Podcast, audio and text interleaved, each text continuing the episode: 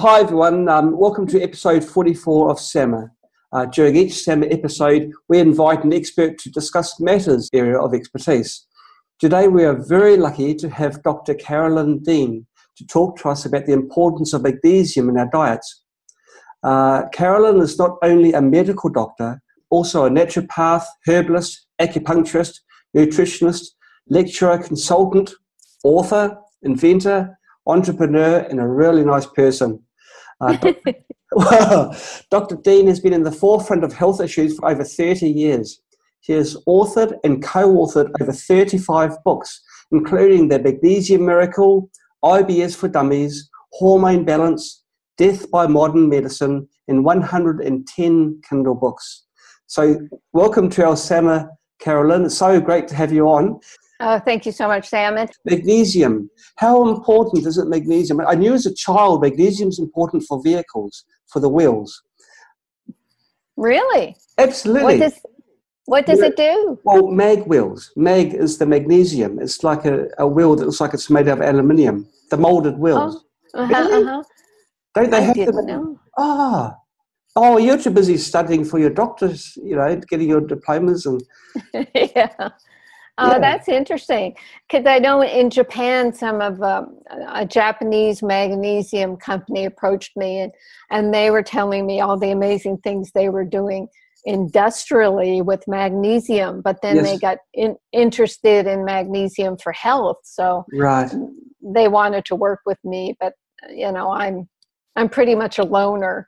But um, yes, magnesium is very important. It, it's used in firecrackers Oh, it's it burns so brilliantly that Yes. it it's a huge component in firecrackers. Well, what it does in the body, it's the spark of life. So you think of the firecracker, you think Yes. of the spark of life. And it performs 700 to 800 different enzymatic functions in the body. And that's a huge amount. And we're talking from head to foot. It, it has a finger in just about everything. So it's helping to relax muscles. And when you think of your heart as one big muscle, and if if the muscle gets clenched, that's angina, or heaven forbid, a heart attack, yes. or an arrhythmia. Mm. Um, the blood vessels are lined with uh, smooth muscles. If those muscles clench up, Yes. then they'll cause high blood pressure. right. So it's working on the muscles, it's working on the nerves, it, it creates the nerve firing. And how it does that, magnesium opens the gateway to allow a little bit of calcium into a nerve cell. And then the, the nerve cell is triggered for an action potential. And then the magnesium pulls the calcium out. If you don't have enough magnesium, the calcium builds up in these cells and they trigger themselves to death and that happens with nerves and muscles. So it, it's huge for our physicality what uh, magnesium is needed for. And then there's um, balancing the blood sugar by working with the pancreas to release insulin to help insulin open open up the gateways in the cells for glucose to get in to help digest um, all the, the macronutrients protein carbohydrates and fats it, it's um, important to have magnesium to the extent that if you have low blood magnesium, it's a sign of diabetes. So people, when they take a, a good, well-absorbed magnesium, their blood sugars actually um, go back into normal, can go back into normal range. wow. Same with cholesterol. Magnesium is a natural statin. And this is in the, you know, in medical studies. My latest um, edition of the Magnesium Miracle 2017, I went from 300 pages to 600 pages. I wrote the first book in the late 90s, and then this book 20 years, well, 18 years later. I had 300 more medical references and 300 more pages. I had Oh, I had no idea when I started the book how important it was and even for me I I was doing the research and realized that my heart palpitations and leg cramps and kind of neck tension from all the typing and insomnia were related to magnesium deficiency. I, I'm healthier now than I was in my 30s, and I'm I'm more than double that. So it it's something that affects every every system in the body. Migraine headaches, the first treatment is magnesium.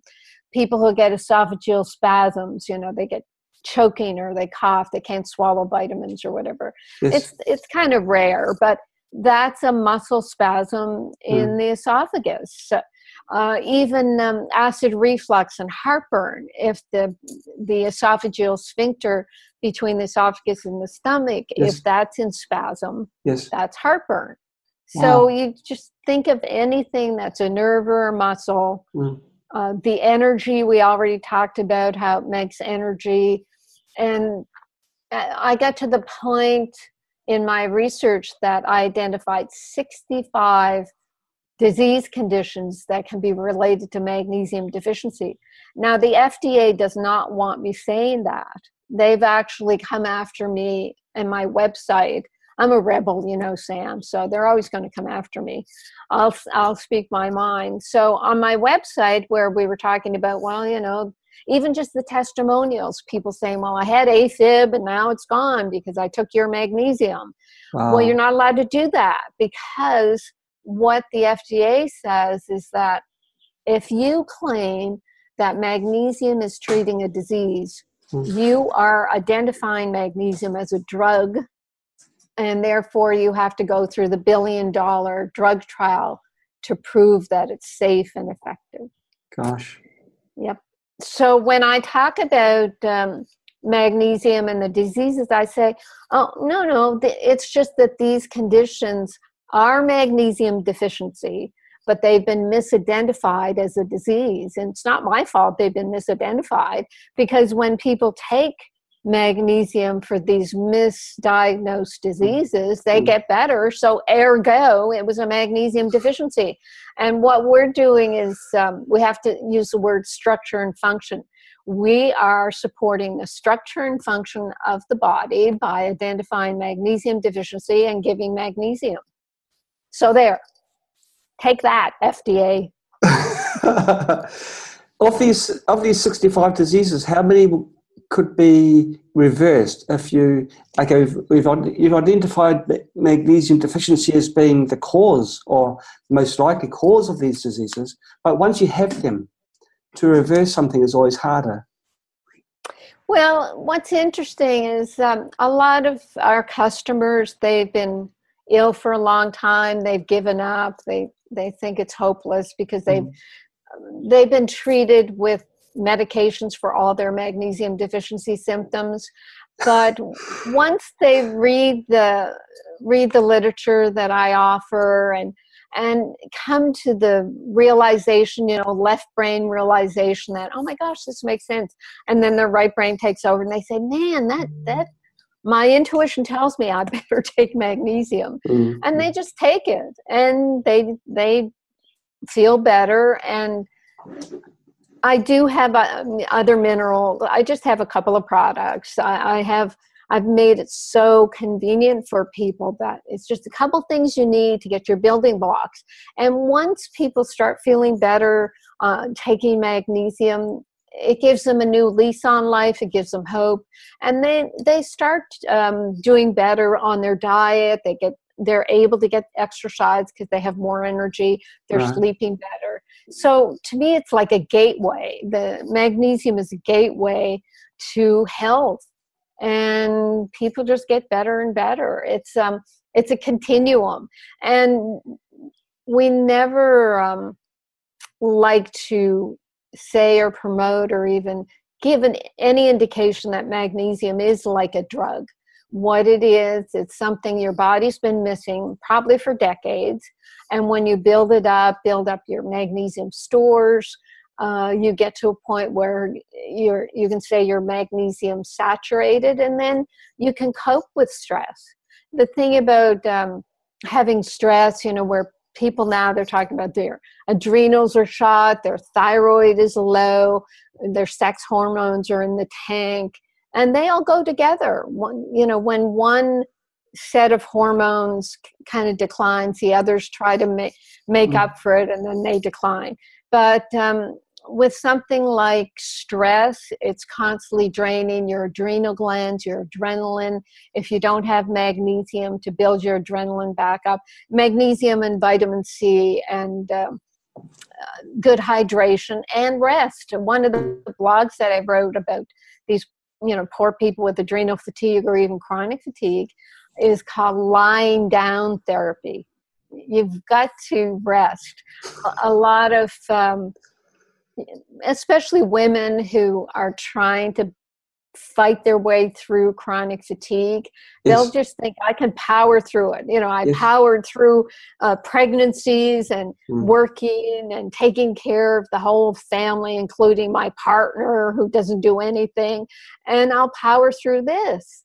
Eh, but that eh, there's a certain um, point where Mm. you really have to just lie down and rest and take care of yourself and, and take your magnesium and your other uh, few nutrients that will build the body and i know you're going to get to the question but uh, we talked about how diet um, really isn't helping people because the soil is depleted How did you know this? That was going to be my next question because some the countries, some countries are low. And I know New Zealand is low in iodine, and other countries are low in other Yeah. minerals.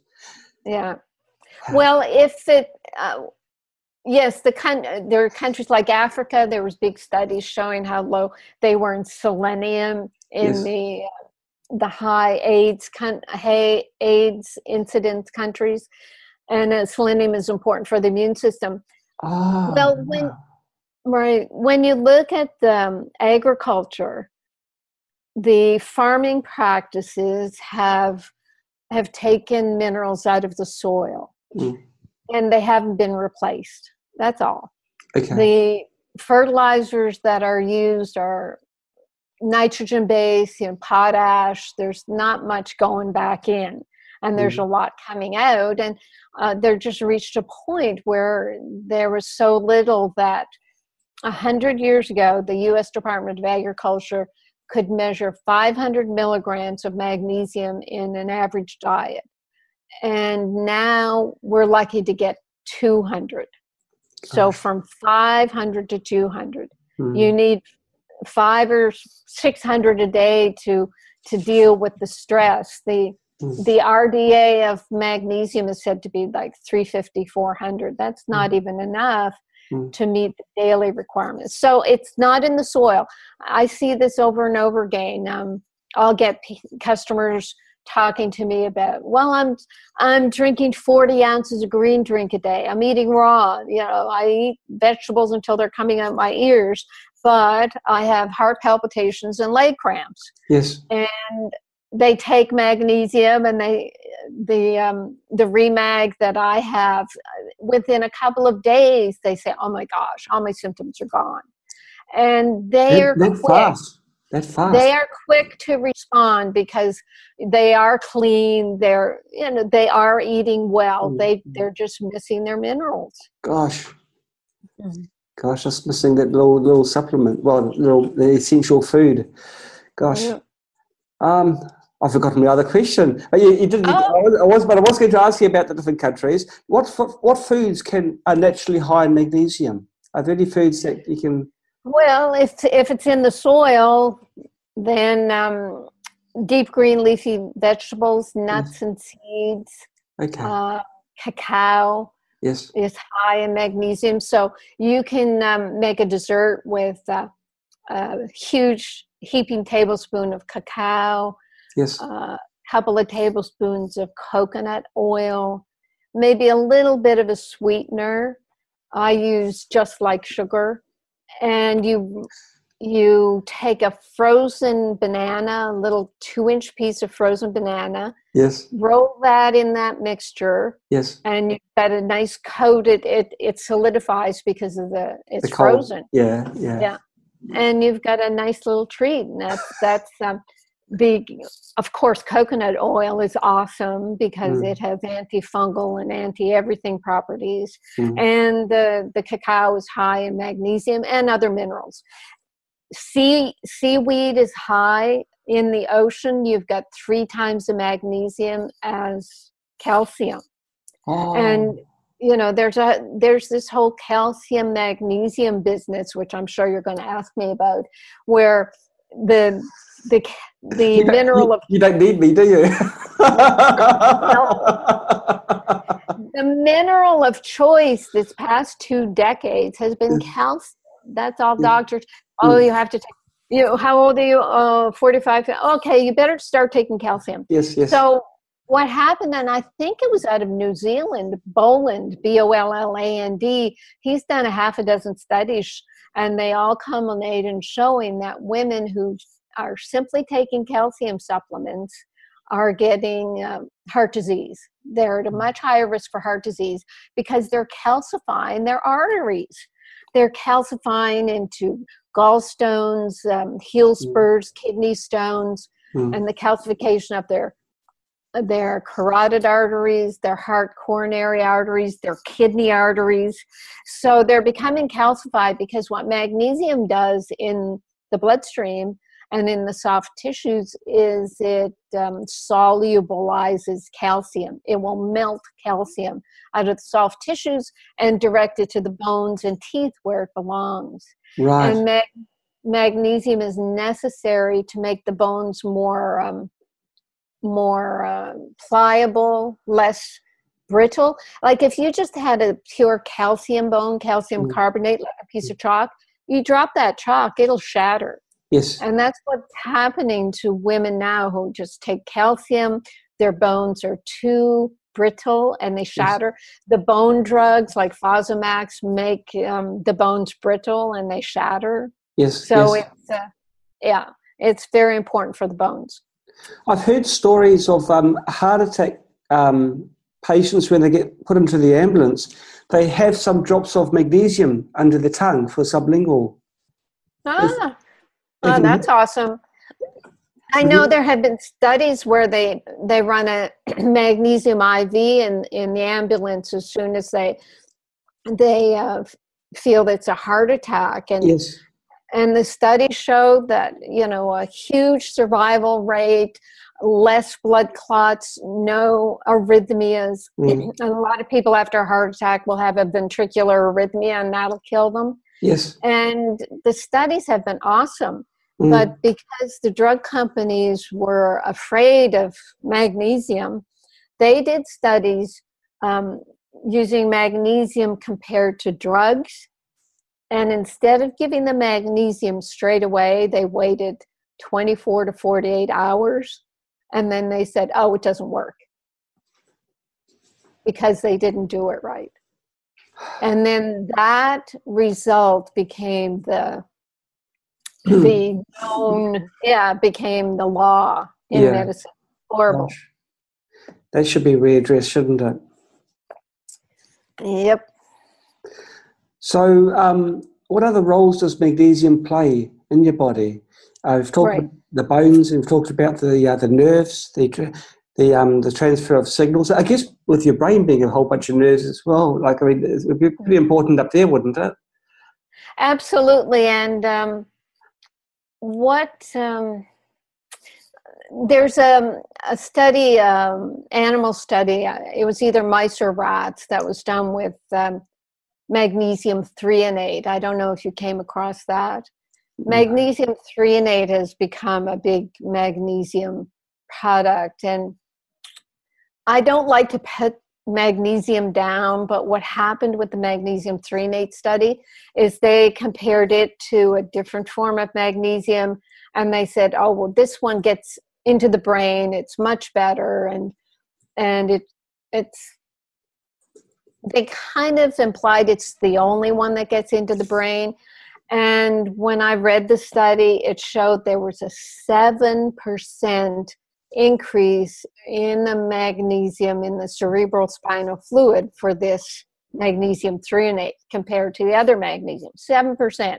With that 7% increase, is that we're the best. You know, Yes. we're the top. You have Yeah. to take this if you want to get magnesium into your brain. Mm. And what they totally ignored is every study that's ever been done with any magnesium shows that magnesium helps the brain. Yes. It's you know, it's not even magnesium oxide, which is only 4% absorbed.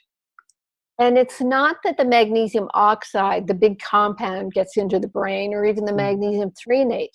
What happens with magnesium compounds is, is they break down, like our, our product is magnesium, magnesium chloride. So we stabilize our magnesium as an ion Mm. and chloride is over here. And the magnesium ion can get anywhere. It is so tiny. We call it picometer in size. So these tiny stabilized ions stay stable long enough that they, they get right into your cells, into mm. your brain, cross mm. the blood brain barrier. Whereas if it's not stabilized, magnesium is such a reactive substance, it's always binding back up to okay. either the oxide or anything. It'll just yes. it'll just bind up and not be available to get into the cells. Right. So that's that's what we're looking at is the, this new technology that I'm working with. I I told you I I was the poster child for magnesium deficiency, but I'm also the poster child for not being able to take magnesium because of the laxative effect. Oh. So there I was. Uh, oh my, you know, I did the research for the book, and I said, "Oh my gosh, you know, I have magnesium deficiency." I started taking magnesium, and and boom, you know, I had the horrible laxative effect. I couldn't take anything, and for ten years after I wrote the book, and I was doing a lot of work with magnesium companies, and I was trying to get a company to make a non-laxative magnesium, mm, and they said, mm. "Oh no, it's." Too, too expensive, it'll cost too much, it, you have to do a lot of patient education or consumer education. So they wouldn't do it. So finally I did it and that's what I'm working with now. And what it's it's a huge breakthrough because most therapeutic magnesium when you try to use enough to make a difference either to break through the the severe magnesium deficiency or break through all the side effects of the drugs or the surgeries, etc. You have to use large amounts. I had to take 1,200 milligrams for my heart palpitations. Wow. And the, as I said, the RDA is like 350, 400. Mm. And this was at a time when I would take a new multiple, for example, and there there'd be 50 milligrams of magnesium in it, and I'd get the laxative effect. So it's a huge Lucky it's a you. huge breakthrough, yeah, from 50 milligrams to be able to take 1200 milligrams. And yes. and it's I don't know if it's it'll ever I doubt it'll make mainstream this type of thing because um, mainstream is so conditioned to to drug-based medicine that um, they just won't look at the fact that wow, if you can take enough magnesium, you can get rid of so many magnesium deficiency symptoms that, you know, we could all be dancing like a kid again. Mm. But that's that's how um, how uh, important it is, or how um, how well how much we need magnesium for one thing. Eighty percent of the population is deficient Mm. So if you think about 80, 8 out of 10 people who go to a doctor with symptoms that could be magnesium deficient, and they yes. could be treated with magnesium instead of a drug, I mean, it, mm. it's monstrously huge. and instead, what, what happens? We get someone who's very stressed out, they go to the doctor, their blood pressure is a little elevated, the doctor says, Well, look, you've had this before. Let's put you on a diuretic. You're developing high blood pressure. The diuretic drains out their potassium, their sodium, and their magnesium. But we don't measure magnesium. In an electrolyte panel, we do not measure magnesium. So we ignore magnesium, that's um, deficiency that's created by the diuretic, and the mm-hmm. stress alone means that the person was magnesium deficient. They go back to the doctor in a month, their blood pressure is worse because they're more magnesium deficient. So mm. the doctor says, Oh, we caught your blood pressure just in time. Let's give you two more blood pressure drugs. You know, we'll beat this. Let's, you know, let's get it. So they give it as actually one of the drugs is usually calcium channel blocker. because they know calcium is a problem, Yes. but they don't know that magnesium is a natural calcium channel blocker. So now you have three drugs. You come back in a couple more months for blood tests to make sure the drugs aren't harming your liver. Mm. And all of a sudden, your cholesterol is elevated because you're losing magnesium. And so you lose the natural statin. Mm. Your blood sugar is elevated because you're losing the benefits of magnesium to help balance your blood sugar. So you're put on two or three more drugs. You're on six drugs now, and you're on your way to heart failure. yes. All thanks to drugs. Yay! Well, that's the business model. Keep them coming back. Keep them coming back. Now, I wanted to ask you a question. I'm sure you know I'm going to ask it, but I'll ask it anyway. Now, you're using a uh, magnesium chloride, which is an ionic form of magnesium. Ions being basically single molecules, so it's the smallest you can get. Now, my Yeah. question is this, um, and I'll, I'll, word it, I'll word it this way. Um, if well, many people realise that if you put a rusty nail or few nails under a citrus tree, the, the tree will draw up the, the, the rust, the, i- the ferric oxide, Uh, and right. it, it'll, it'll put into the into the um, into the fruit, and the, the plant also grows extra fast. Now, can you do a similar thing with magnesium? Can that be? Can magnesium become more bioavailable by putting it into the soil in the form of Yeah. magnesium? sulfate? Epsom salt. Well, Epsom salt, um, that's been used as a um, fertilizer. I live uh, in the midst of golf courses on Maui. There That sounds 18 dreadful.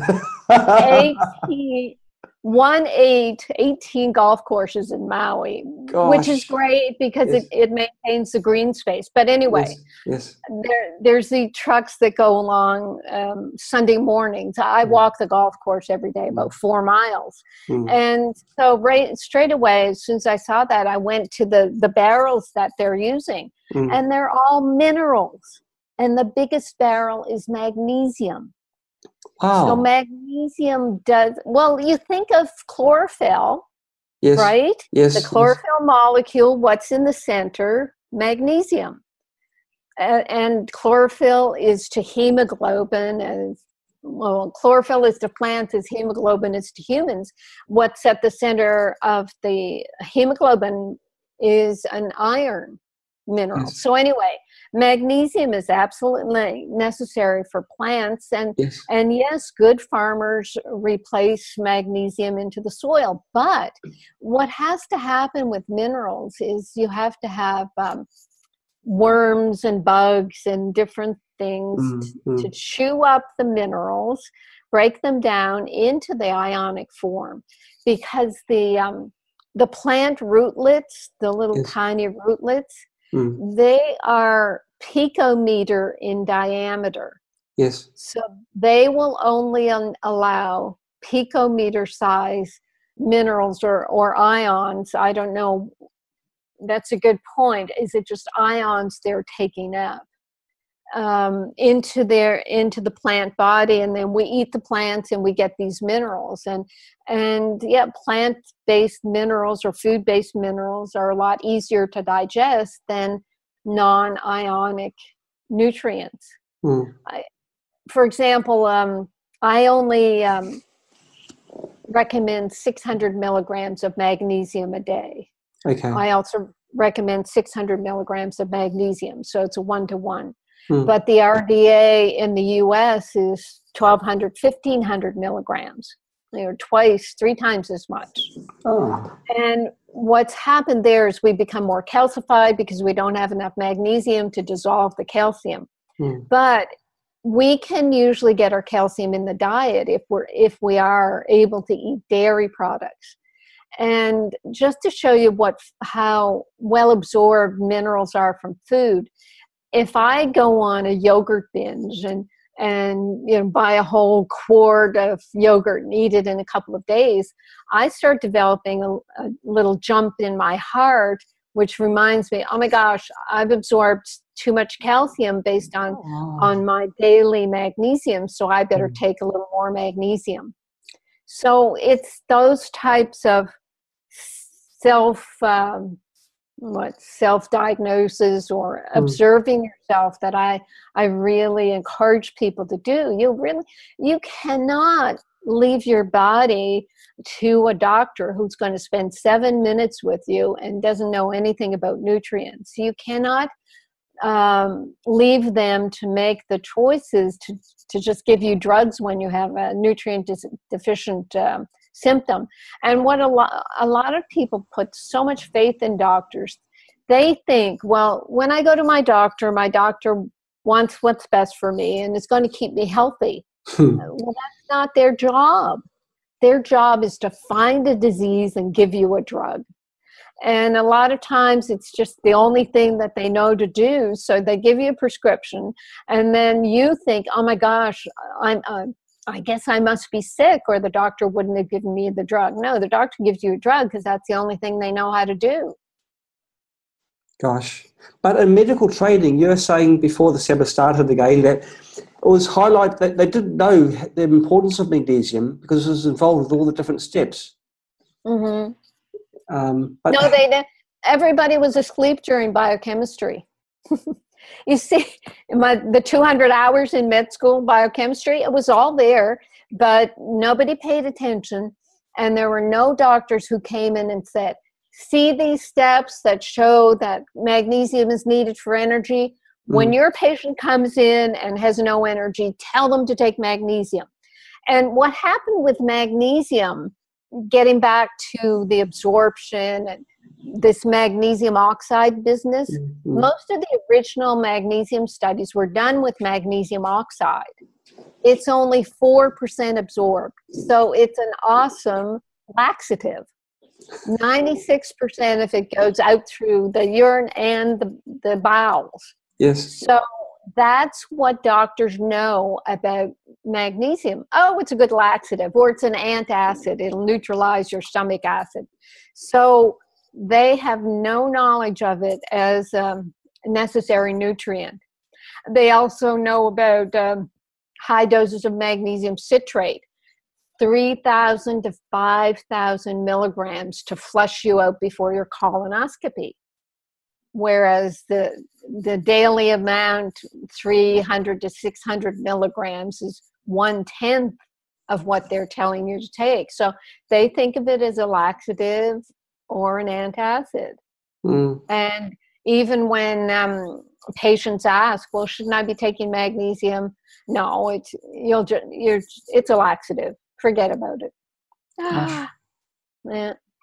Can is it possible to make a magnesium colloid that is um, using water and applying a potential across two magnesium rods? Right. We, we, do that for silver, and you get the right. particulate size very yeah, yeah, small. Yeah, yeah, yeah. Right. I well, the colloids are like a conglomerate, so they're they're not going to be absorbed cellularly. They, they they have to be broken down into ions. So I and I haven't done that, so I don't know for sure. I know a lot of okay. people will put the magnesium chloride in distilled water till it's kind of super saturated and call that a magnesium oil. That's what I was working with before I created the ReMag to hmm. try, try to you know rub onto my skin as much magnesium as I could. But it was to me it was very irritating. I would get rashes and okay. and yeah, I just couldn't get enough on my skin. But um, because of the laxative effect, there was there was many years, um, I, many years ago, for many years, people were saying the only way to get enough magnesium without the laxative effect is transdermal.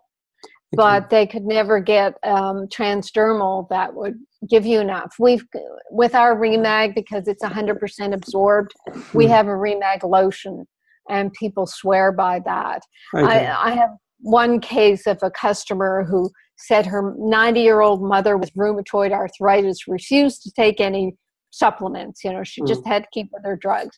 So her daughter got a ReMag lotion, squirted all, it all into her body cream. Yes. And her mother would put on this body cream religiously.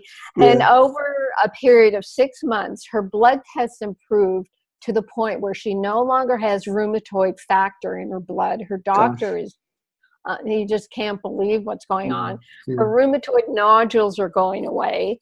She's feeling so much better that she no longer talks about wanting to die and meet her husband in heaven. So it, taken away. Yeah. yeah. this is a total um, what blind study where this woman didn't have a clue what she was putting on her skin. Gosh. Okay, so um, it, uh, just for our viewers, transdermal is when it gets absorbed through your skin. Are you saying, Carolyn, that you can add Epsom salts to a bath and the magnesium does get absorbed by your body? It does, absolutely. There, there okay. are a few small studies that show that, but then um, there was this 2017 study that they they took all these studies and said no it doesn't work and it, it's just crazy making because everybody who i tell to use epsom salts baths feels better i've been on the phone with people this one young teacher he was having panic attacks and he said i can't talk to you right now i'm having a panic attack really? i said okay you have epsom salts at home yes go to your bathroom put water in the tub put in a couple cups of Epsom salts, put your feet in it, keep me on the phone. Within minutes, he was feeling calmer. Really? And people wow. who, um, parents with autistic or ADHD kids, mm. Every kid has a bath at night. So you put mm. in a one or two cups of Epsom salts, and they yes. say they sleep better, they stop you know banging their head or you know yeah. banging themselves mm-hmm. um, they're less irritable and cranky they're more focused i mean that's again is a blind study because the kid doesn't know what they're what they're taking or doing gosh and something so simple like so simple yeah have you got yeah well, I, am glad. Let me just say, Sam, I'm glad you brought up the Epsom salts because that's kind of where I, I will first start with with patients, clients, customers, or mm-hmm. if people people will say, well, you know, I'm on these 10 drugs. I'm afraid to take magnesium. It's, oh my God. okay. Remember, your grandmother used to use Epsom salts. Do some Epsom salts and then that gets them you know feeling better and then and they're not so afraid to take magnesium gosh is um but epsom salts is it poison can you eat it epsom salts um, sure. if you get food grade Epsom salts, okay. you would have to get food grade. Yes. It's a magnesium sulfate, and okay. people, I, I suppose people um, can take it by mouth, but don't tell the FDA I told you to. No. Uh, you know, I, I, don't know. Uh, a secret sus between you and me and 12,000 mm. Facebook viewers. yeah, right. yeah, all these things, the magnesium chloride, if you put anything in your in your mouth, you have to be sure it's food grade. Like with our yes. product, it it has to go through um, uh, like three or four different tests along its production line to make sure there's no contamination and there's what we say is in the in the bottle so the fda has they're they're important for people um, for companies to be guided to make sure that the products that we're making are safe. Yes. And we don't know the safety of something that you're making in your kitchen. So i could never tell someone yeah go and mix that up and take it and you'll be fine. You know that's sure. you know quite inappropriate. Okay okay. But are there any safe things that people can do? Like okay we've got the epsom salts. Is there anything else uh, we're getting close to the end of our summer anything you'd like to sort of leave with our viewers um, well, what I do start out with is is asking people to um, drink enough water. Yes. When you're taking minerals, like I have my ReMag, and there's ReMyte, which is a multiple mineral. Mm. When you're taking minerals, the way they work in the cells is they pull water. You've got your cell, the mineral goes into the cell, yes. and it pulls water behind it. It's mm. osmosis. Mm. Sure. And then you, the work of the cell um, is supported. So if you're dehydrated, the minerals won't work, and you you'll you won't feel. You could even feel worse okay. because you've got too many minerals and not enough water. So we mm. start our whole protocol with water, and you do you take your body weight, your body weight in pounds, cut that in half, and drink that many ounces of water a day. So, say you're 100 pounds, then you're going to drink 50 ounces of water. And you say either quarts or liters. Each quarter liter, you put a quarter teaspoon of a good sea salt in it.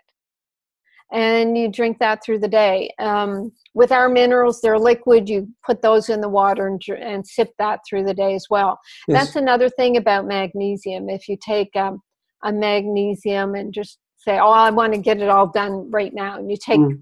the full day's dose at once. Well, that's going to overload your cells and the rest Excellent. of it goes out. Mm. Yeah, mm. we, we call it the fail safe of magnesium. And just a, a quick thing on that humans grow, grew up by the ocean. The ocean water has three times the magnesium as calcium. So right. we weren't getting enough calcium. So uh, vitamin D was created to grab calcium and keep it in the body we were getting more magnesium than calcium, so we had the fail safe of the laxative effect if we had too much magnesium. Oh, and really? now we've completely turned that around mm. so that we're getting like 10 times the calcium as magnesium and we're getting calcified and and we're we have so little magnesium that our bodies are shaking and twitching and, and having all these magnesium deficiency symptoms. So plenty of water as well as the mineral intake. Yes. Wonderful. Carolyn, thank you so much for coming on our show. You know, with this discussion we've had, and I see the energy and the vibrancy that you have. Mm. You must have been a real live wire when you were younger. oh, I, well, I'm, I don't think I've ever changed. I've always been the same live wire. really, I always, yeah. Good on you. Good on you. Wow. Well, th- thank you so much for coming on this show. And thank you, oh, viewers. thank you. And thank you, viewers, for watching. Okay. Bye bye. Uh, aloha. Aloha. it must be wonderful in Maui. You got beautiful. I mean, what I've seen, and they've had films there as well. There's, Well, there's a cartoon, with, you know, but there's um, yeah. that's a picture of the tropical paradise. Oh um, yeah, I mean, I can. Um, with 18 different yeah. golf courses. yeah, let me um, show you out my window. I'll have to. Oh, palm lift. trees, blue sky, and I can see them yep. through the blinds. Yeah. Oh. We got it all. Okay. is this, everybody, watch what we so see, everybody, is it's a, it's a view of paradise. Oh. And the ocean is just down there.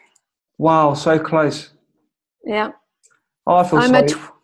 Yeah, I'm a 12 minute walk from. Um, oh, I feel sorry. 12 minute sorry walk from the ocean. Yeah, I know, I know. How do you, how and, do you tolerate those living conditions? well, yes, exactly. And, you know, I guess partly I might have been coming here to retire, but yeah, um, yeah. it it's only been since I moved to Maui that I've um, I've really gotten involved with helping people with their nutritional supplements. Yes. Mm-hmm. There's some questions which came through.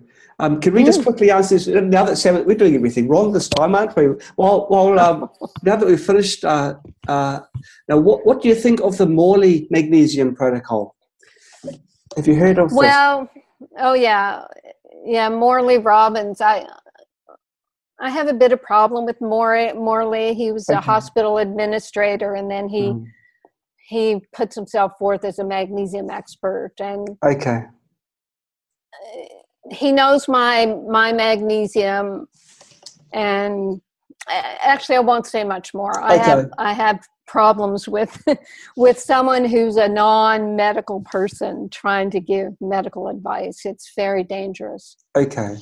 Uh, the second one uh, uh, threonate uh, what do you think of uh, threonate it's called? We talked about that. That was the 7% increase in magnesium oh, that one that was okay. Yeah. So, so it's a premium yeah. product for 7% extra. Uh, right. yeah right. okay and we've covered the optimum amount of magnesium supplementation per day for this is they're asking for a 50 year old does does your magnesium requirement change as you age? Is, um, you can't define it that way in my experience. It changes depending on your stress level your burn rate if you're on medications. If you're an athlete we didn't even talk about that the more you sweat the more magnesium you lose and you have to replace it. And Gatorade doesn't do it because it's just sugar and sodium. So all these poor athletes, they're they're developing diabetes, and oh, I've gosh. I've had them come to me and say, you know, I've got panic attacks and heart palpitations. but my doctor wants me to take these drugs, and when they've signed a contract with these uh, huge um, whatever football, basketball yeah. mm. um, conglomerates, they have to do what their doctor says, or they're in they uh, what default their contract, whatever okay. it's called. Mm. Yeah, so they're they're stuck. They can't go natural. They okay. can do it on the side, but they have to take the drugs. Okay, so the, the recommended daily intake of magnesium wouldn't change from teenage years to like a 50 year old. Um, one nope. That's just no. Okay. I mean, look at me. Hundred pounds. I had to take twelve hundred milligrams because I had uh, what decades of deficiency. So Gosh. I tell people eh, 300 milligrams might might be uh, kind of a maintenance, but you have to hmm. get mm um, your stores up first. I, yes. I developed my magnesium stores for several years. Now I only have to take um, 300 milligrams, which is awesome. It is. It is. Mm-hmm. Hey, I really enjoyed our talk, Carolyn. Thank you so much for your time. You're welcome. Thank you. Hey, I'd like to um, ask you back again once you once you've recovered from this one. Um, the death by medicine. That's that's that will be a riveting. Oh. if, if you're willing, if you're willing, no, you know, no obligation. Okay, we'll see how it goes. And actually, what I'd like you to put up, my webmaster wants to check out people to check out this website. Okay. www.mag.miracle.com. And on that website, you get a free um, chapter of my 2017 edition of Magnesium Miracle. So we'll see. Um, we'll see who um, who grabs that. That will be interesting for me. Okay. Wonderful. Hey, thank you very much, Carolyn. You have a great okay, afternoon. You, you, you, have a great afternoon. Yeah. yeah, I think I'll go to the pool now. Bye. Get your vitamin D. Bye bye. Yeah. Bye bye. Are you originally from New Zealand? Yes, I am. Yes. Okay. Yeah, because uh, when I went to the website and realized you were doing the Rife Ray, I, it's out of New Zealand, and the the spooky two kind of threw me. I didn't know why you chose that name for the the website. Well, the very first accessory that Spooky had was Spooky Remote, and that was mm. that is a system where you can transfer frequencies from one location to another without any wires between them. Oh. And, it, oh. and, and you're thinking right at the moment, it sounds pretty spooky. uh. but, but, but, you see, but, but it's got a secondary thing. It's, you know, like um, Einstein um, coined the phrase spooky action at a distance.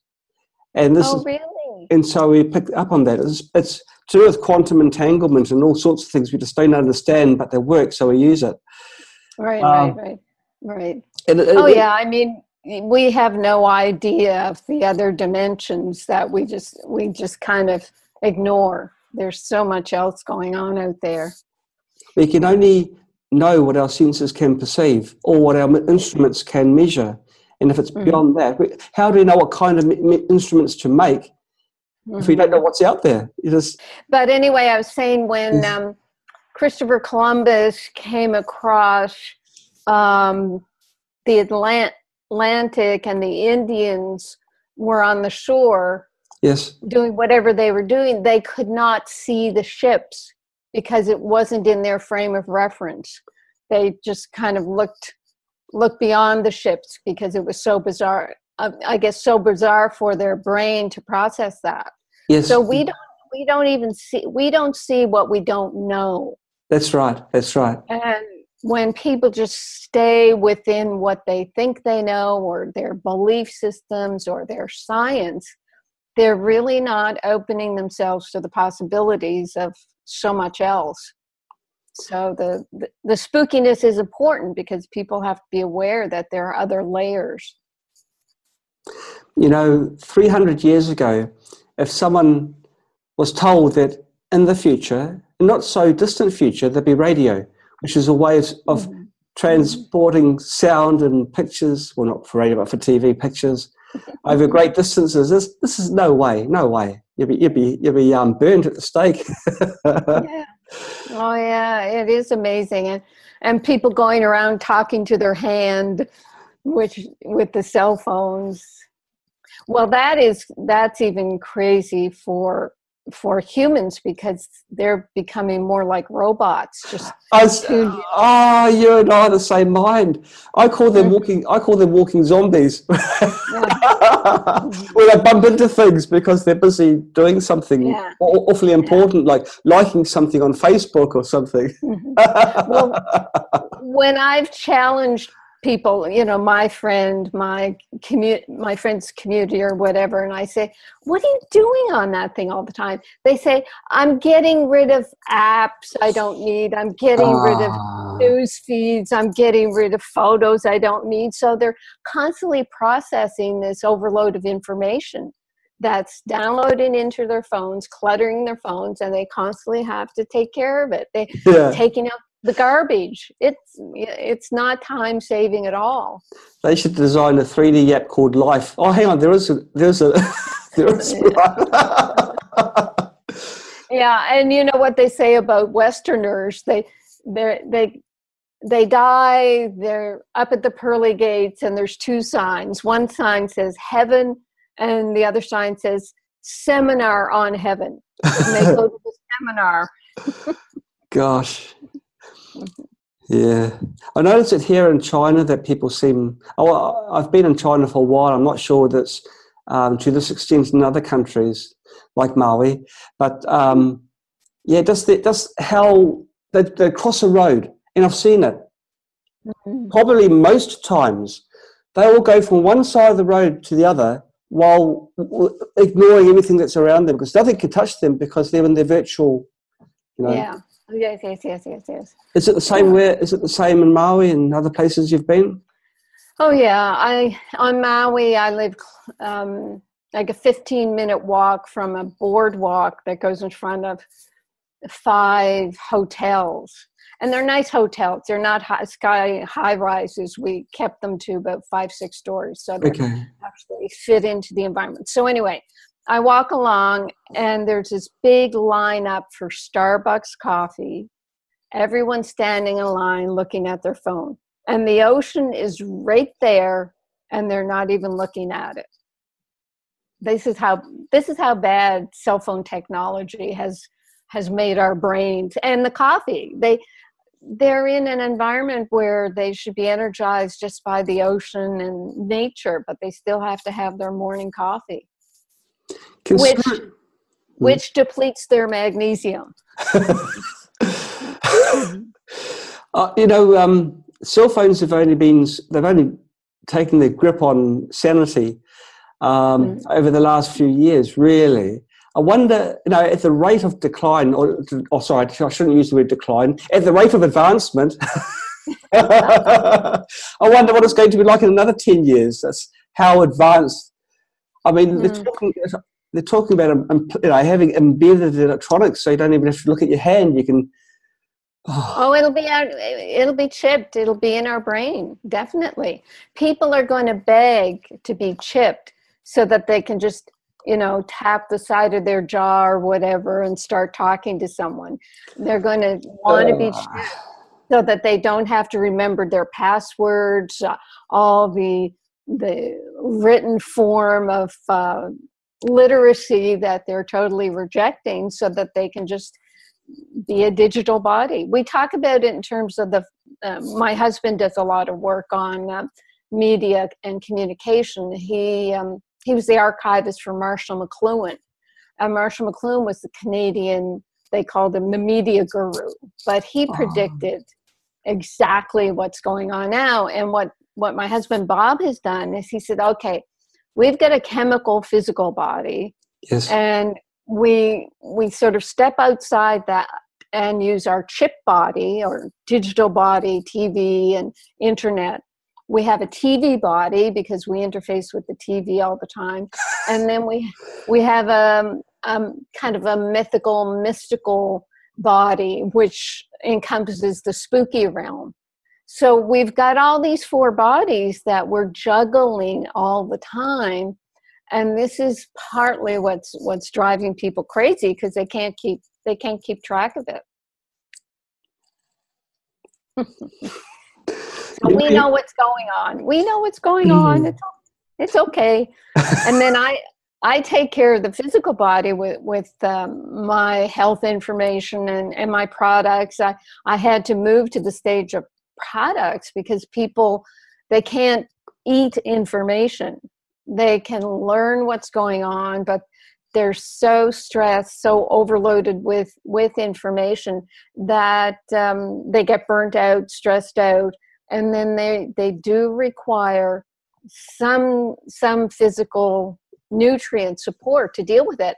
I was making um, making the theory just the other day that i think autism is is these kids who in the womb because the ears are open in the womb they hear all this um, cacophony is it or cacoph- cacophony and they shut down yes. they shut down even before they're born or they want to shut they're close to shutting down and then the vaccines and the toxins and the antibiotics really just um, put them into a shutdown mo- mo- mode yes. but I think autism is a creation of our digital landscape. Gosh. And that's why that's why autism has increased by mark, you know, exponentially, really, Mm-hmm. because our communicate digital communications is is it digital purely because of the sharp waveforms and the higher Uh, harmonics that those produce? Well, when you um, there there are many levels to it. What Marshall McLuhan said was uh, girls don't get as much of this ADHD and autism because they they do a, a lot of fine work or they used to, you know, Yes. sewing, knitting. Mm. You know, they're uh, they're not sort of out bouncing on the trampolines or doing sports, but there's something about um, eye hand coordination that's involved as well. There are a lot of things involved, especially when you think that after certain children get their vaccinations, they just disintegrate. And others don't. I mean, that's Mm. that's the reason why medicine says, well, you know, vaccines can be harmful because they're not killing everybody. You know, wait until they kill everybody, and then we'll have proof. So we've Mm. we've got a really crazy situation where nobody's looking at the the accumulation of the epigenetic factors that will Mm. create this ease. If vaccination takes one life or destroys one life, that's one life too many. Um, Mm, Like you'd know, Carolyn, if if in al- al- so-called alternative medicine, if um, if a supplement caused the death of one person, the company that you know that company will be closed down. The company that produced that supplement. But yet we see it all the time with drugs, and, and it seems like it's a different threshold. The bar's not set the same level. Right. Yes, I I covered all that in in one of my books called Death by Modern Medicine. Have you come across that? Yes, I have. It's one of my favourite books. And you know all the um, drug companies do, along with the FDA. The FDA has to be paid a certain percentage of the the money put into drug trial, so they're all complicit in making Mm. sure that drug Mm. trial goes as well as possible for the drug company. So they're in in a business. They're in it to make money. They're they're trying to overlook the drug side effects, and somehow they've convinced themselves that people need drugs, so we have to make these drugs, and oh, you know, it's too bad they have side effects, but we have to put up with them. Not for one minute looking at the safer alternatives because the safer alternatives um, aren't can't be patented and they won't make money. So it people just in the public they just don't seem to be able to to cope with the fact that medicine is that blatantly commercialized. I just spoke the other day to um, the Rotary Club here in Maui, and I said to these people, "Look, you're you're all probably retired or semi-retired professionals and, and, business people. You've you've done well, and now mm. you're you're giving back to the community. And what did you do when when you specialized in your profession or your career? You left everything else to other specialists. Your car to your mechanic, etc. Your health you left to your doctor and it would be okay if that was a Marcus Welby. I don't know if you know that name. It was a TV show back when I was growing up, and it was the the family doctor who came to your house and knew exactly what was going on. Yes, and yes. the remedies they gave were mostly common sense. You know, the common sense of well, go to bed, drink some water, stop drinking alcohol. Anyway, so what happened though at the same time is as we became specialists is mm. is medicine was bought up by the insurance companies and the HMOs, health maintenance organizations. So doctors became employees of a business where they just wanted to make a profit. Yes. So in HMOs, we've got your seven minute appointment, which you can and they say I can't talk to you about more than one symptom at a time. Come back for another appointment. Yes, I've had that. It's shocking. Shocking. And at the end of the visit, oh, here's a prescription for this symptom that you've just told me about. So we've created this incredible situation where doctors are looking for disease so they can treat it with a drug, and, but patients are going to the doctor to try to stay healthy and never the twain shall meet because in medical school we learned nothing about nutrients absolutely zero about nutrients. In in our biochemistry classes i had 200 hours of biochemistry and every slide up there on the projector had biochemical pathways. Every one of them required a vitamin or a mineral to proceed to the next step Yes. In in the pathway called the Krebs cycle that makes our energy like mm. you know keeps mm. me all bouncy and everything. six six of the eight steps in the Krebs cycle require magnesium.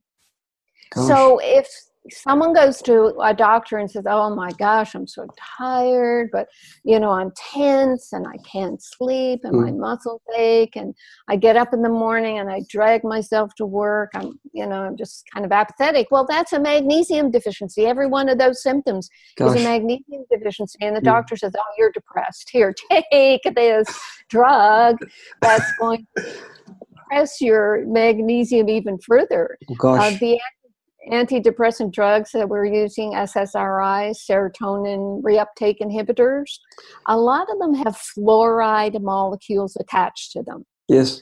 And fluoride will bind to magnesium, make something called magnesium fluoride, and that compound it's brittle and it gravitates toward the bones and the cartilage and the yes. tendons. Yes. And the side effects of the the uh, like a Cipro antibiotic, which is a fluoride drug, the side effect is tendon rupture. Gosh. But no one is admitting to the fluoride connection with these drugs. And um, they'll say, I, I really haven't even heard a discussion, but they'll probably say, well, eh, you know, in the test tube, we put the we put the mm-hmm. Cipro in there and it doesn't break down. But you take the gut with trillions of bacteria mm. whose job is to break down anything that comes its way, they will break down these drugs. Wow. And they will release fluoride or they'll release what whatever's going on. The liver tries to mop it up, Yes. but the liver detoxifi- detoxification pathways they're pretty awesome but they Mm. weren't built for the 60000 chemicals that we have in our environment now uh, just a bit of cleanup on il-5 i've actually been practicing medicine since 1979 so that's 38 years oh my goodness. Yep, yep, yep. And before that, I went into medicine in my mid mid twenties. Yes. I traveled. My husband and I traveled. I'd gotten very interested in health and nutrition, and and in my honors biology genetics uh, in university, I thought that would be the way to influence influence the world. And my joke about genetics is, yeah, I, w- I was going to search out the stupidity gene and, and clip that out. it's But- funny. Before I got there, Yeah. um, I think I was, yeah, I was in my third year of my um, my science, bachelor of science, and a couple of guys in one of my biology classes said, "Oh, did you get accepted?" And I said, "Well, I feel pretty accepted. You know, what's up?" And they had just gotten into medical school. Now, these were two young guys, probably 19 years old, and they were going to be doctors, and I was horrified. oh my gosh, you're going to be doctors? That's terrible. So I marched over to the Dean of Medicine office at my university. And who was there but my high school guidance counselor, Miss Yes. Elliott, who in my my whatever aptitude test, um, they said I could be a, an executive secretary or a nurse. Right? So Yes. this was hear me being one of the top three students in uh, in high school. yes. I was a vice president of the student council because girls couldn't be the president. This is in in in the sixties, yeah. And I said to her, "You you better fix this because they they should have put, you know um, streamed me to, toward being a doctor, but." Girls weren't doctors back then i mean that's how this is just going back 40 what is it 40 or so years Mm, that mm.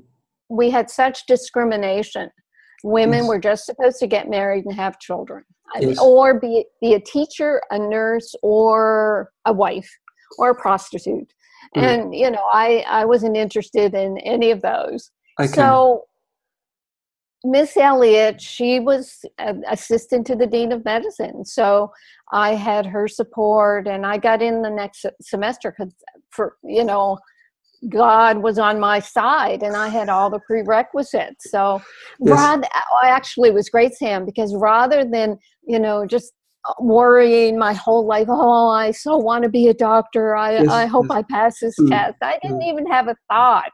I'm Right. I'm just a good student and there Yes, i yes. was in medicine and with all you know my knowledge about nutrition health and lifestyle i actually i thought i could make a difference and one of the things that almost um, prevented me from getting in was the the third year medical students inter, interviewed the applicants the the uh, new students who wanted to get into medicine Mm. and they thought I was too naive about medicine.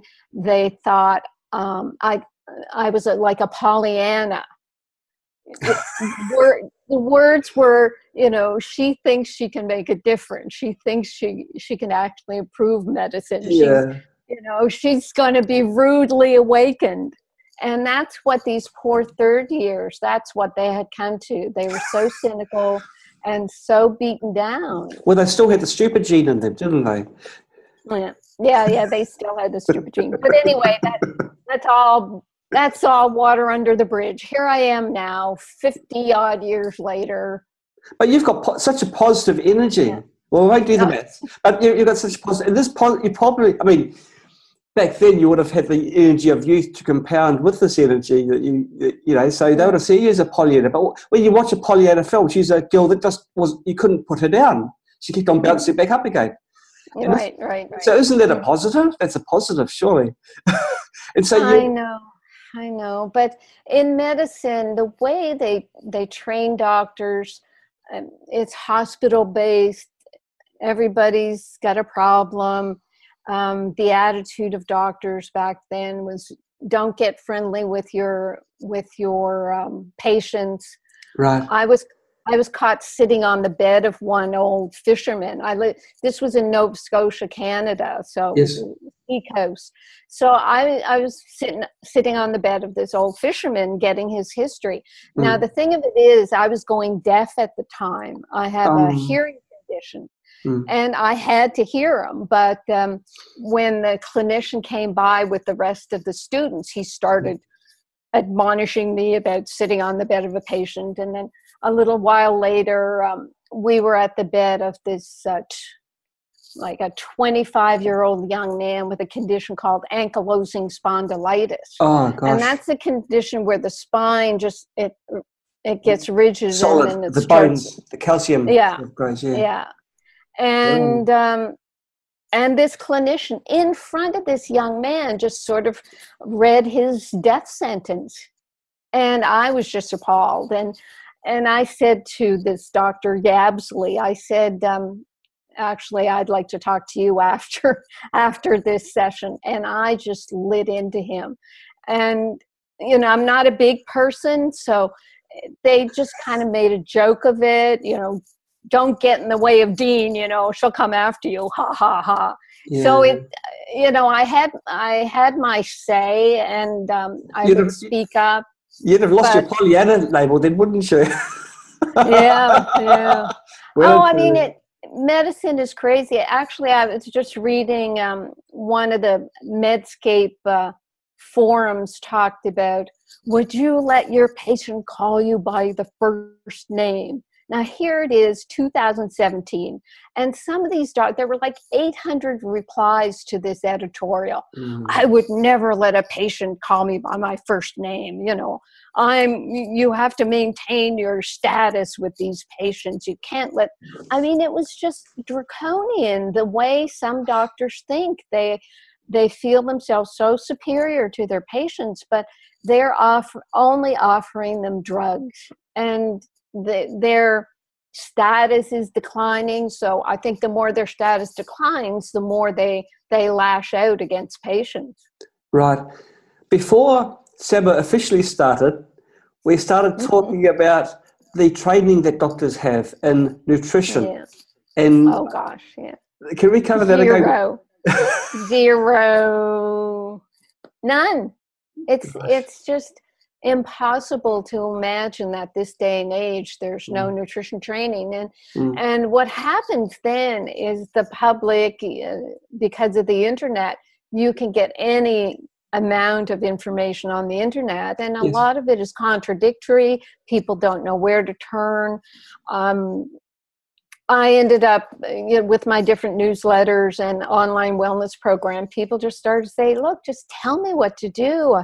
You know, I trust you as a resource. I just can't make make out what's going on in on the internet." But yes, the you will still have doctors saying to patients, "It doesn't matter what you eat." I mean, my worst nightmare was in in my internship. I was in Toronto by then at the Mount Sinai. Um, hospital. And um, all the chiefs of staff would interview the various interns. So i was mm. sitting with the with the chief gastroenterologist. So there he was way overweight with a can of soda in one hand a bag of chips in the other and a and a bag of candies on his desk. So i said do you think diet plays any role in gastrointestinal disease doctor and he said, no, no, not a bit. so that's what we were trained. It's unbelievable. Yes. And we know, and there is some medical acceptance of of gluten being problematic, the the different uh, um, dairy proteins being problematic, and we don't have the enzyme for lactose uh, break down as we get older. I mean, we know all these things. People get better overnight when they they avoid things that they can't digest. So mm-hmm. when doctors when doctors believe what we were told in medical school that when you finish your medical training, you'll know everything there is to know about the body. And if anything else comes along, it's it's either quackery or wrong. Mm. So doctors will not.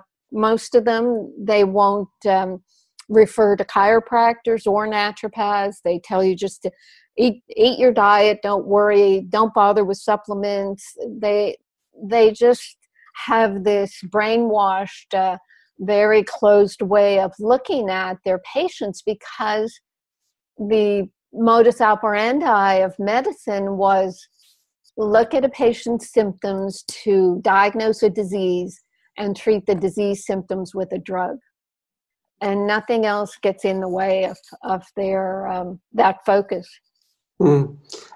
the um, the doctors is it's not really a fault of theirs that i know they it's just their training I've, I've met quite a few yeah. doctors that have got good hearts and they truly mm-hmm. do want to help, but the, the equipment, the knowledge that they've been given can't mm-hmm. handle the larger picture. Right. And then when they get into practice, if they if they're not giving the same amount of drug prescriptions as the as their um, the average doctor, if they're not making referrals, if if they um, take too long with patients, if they talk about alternatives, they start getting reprimanded. They do. I didn't it's, know that. And you know they get attacked. I was attacked in Canada because I said bad things about sugar on national TV. That that's how bad it, it is for doctors who try to speak out. I'm not, mm. well, I have a license um, in California now, but I don't practice there. I stay away from California. I, I live in Maui and I have my, my online supplement business. So I'm, I just keep my license just to say, yeah, I have a license, you know. But if I had a license and a practice, saying the things I do, I would be attacked all the time. The way it is now, actually, because I was uh, attacked about the sugar, and then um, they sent a plant into my office uh, who accused me of of refusing to give him a homeopathic remedy for his allergies. And under that complaint, I was um, actually it was a kangaroo court that was um, convened three years after I left Canada. I went to New York to do AIDS and chronic fatigue research using alternative mm. methods. Yes. So they had a kangaroo court. They pretended to take away a license that I hadn't had for three years, just so they could um, kind of keep the lid on alternative medicine. It's like, well, look what happened to her. It'll happen to you too if you don't toe the line and that's how they keep doctors um, under under the thumb and uh, you know prevent us be- from becoming uh, mainstream in any way and promoting a non-drug um, protocol. Gosh, gosh. Yeah. Mm-hmm. Okay, now the subject this week is magnesium. Who knew? Now, before the before the end of this um, summer, well, the summer's finished, but I'll, I'll share this with everybody. What we have here is a an orgonite pyramid. It's um, made by Masaki, and um, it's a powered one. It's got um, it's oh gosh, it looks like silver silver um, pieces of metal in there. It's got gold flakes. It's got a coil, a special Mobius coil, which is powered. It's got a crystal on top. It's all encased in an orgonite pyramid, and it's got power for the um, for the LED, which you can probably see there. It glows different colours. Um, if you want to visit akaida.com, that's A K A I D A. Um, they've um, Masaki sells sells them there he sent this to me as a trial to see what I thought of it, and I think it's marvelous. I have it going at night time because it looks pretty. It's supposed to help with the sleep, concentration, and um, doesn't make breakfast in the morning though. I think that must be in the uh, the next model up. But it's a, a it's a beautiful, beautiful pyramid. Even just for aesthetics, to have this on your mantelpiece and people look at it and think, wow, this it looks pretty impressive, and, and it is really impressive the amount of work that must have gone into this. So um, thank you, Masaki. He sent this to me. um, it was totally unexpected, but it, it, it's um, it's beautiful. I've never seen a pyramid so so beautiful. In the in the past, I'd actually bought this one here, which is a shungite pyramid. It's made from shungite, which is a uh, meteor only available from a part in Russia and um, this is supposed to have a very calming, um, calming effect. So you have this, you know, this beside you in the bed, which I do, which I do. But this one, this one here, just so beautiful. it's sort of like a work of art. So um, yeah, thank you, Masaki. Very, you've made a piece of a beautiful um, sculpture here. And it seems to be working. I'm sleeping well, focusing well, got lots of energy. And now, of course, I've got to make sure I've got lots of magnesium in my diet after this talk with Carolyn. And I'd love to have her back on to talk about Death by Medicine. It's, it's a book that she's written um, explaining how medicine has, um, it's, it's not all um, it's not all good. It's um, there's a dark side as well, and um, she's a brave woman. She's written a book, and I'd love to have her discuss this with us at some time in the near future. Okay, everybody, thank you so much for tuning in and um, um, and for the questions that you've asked.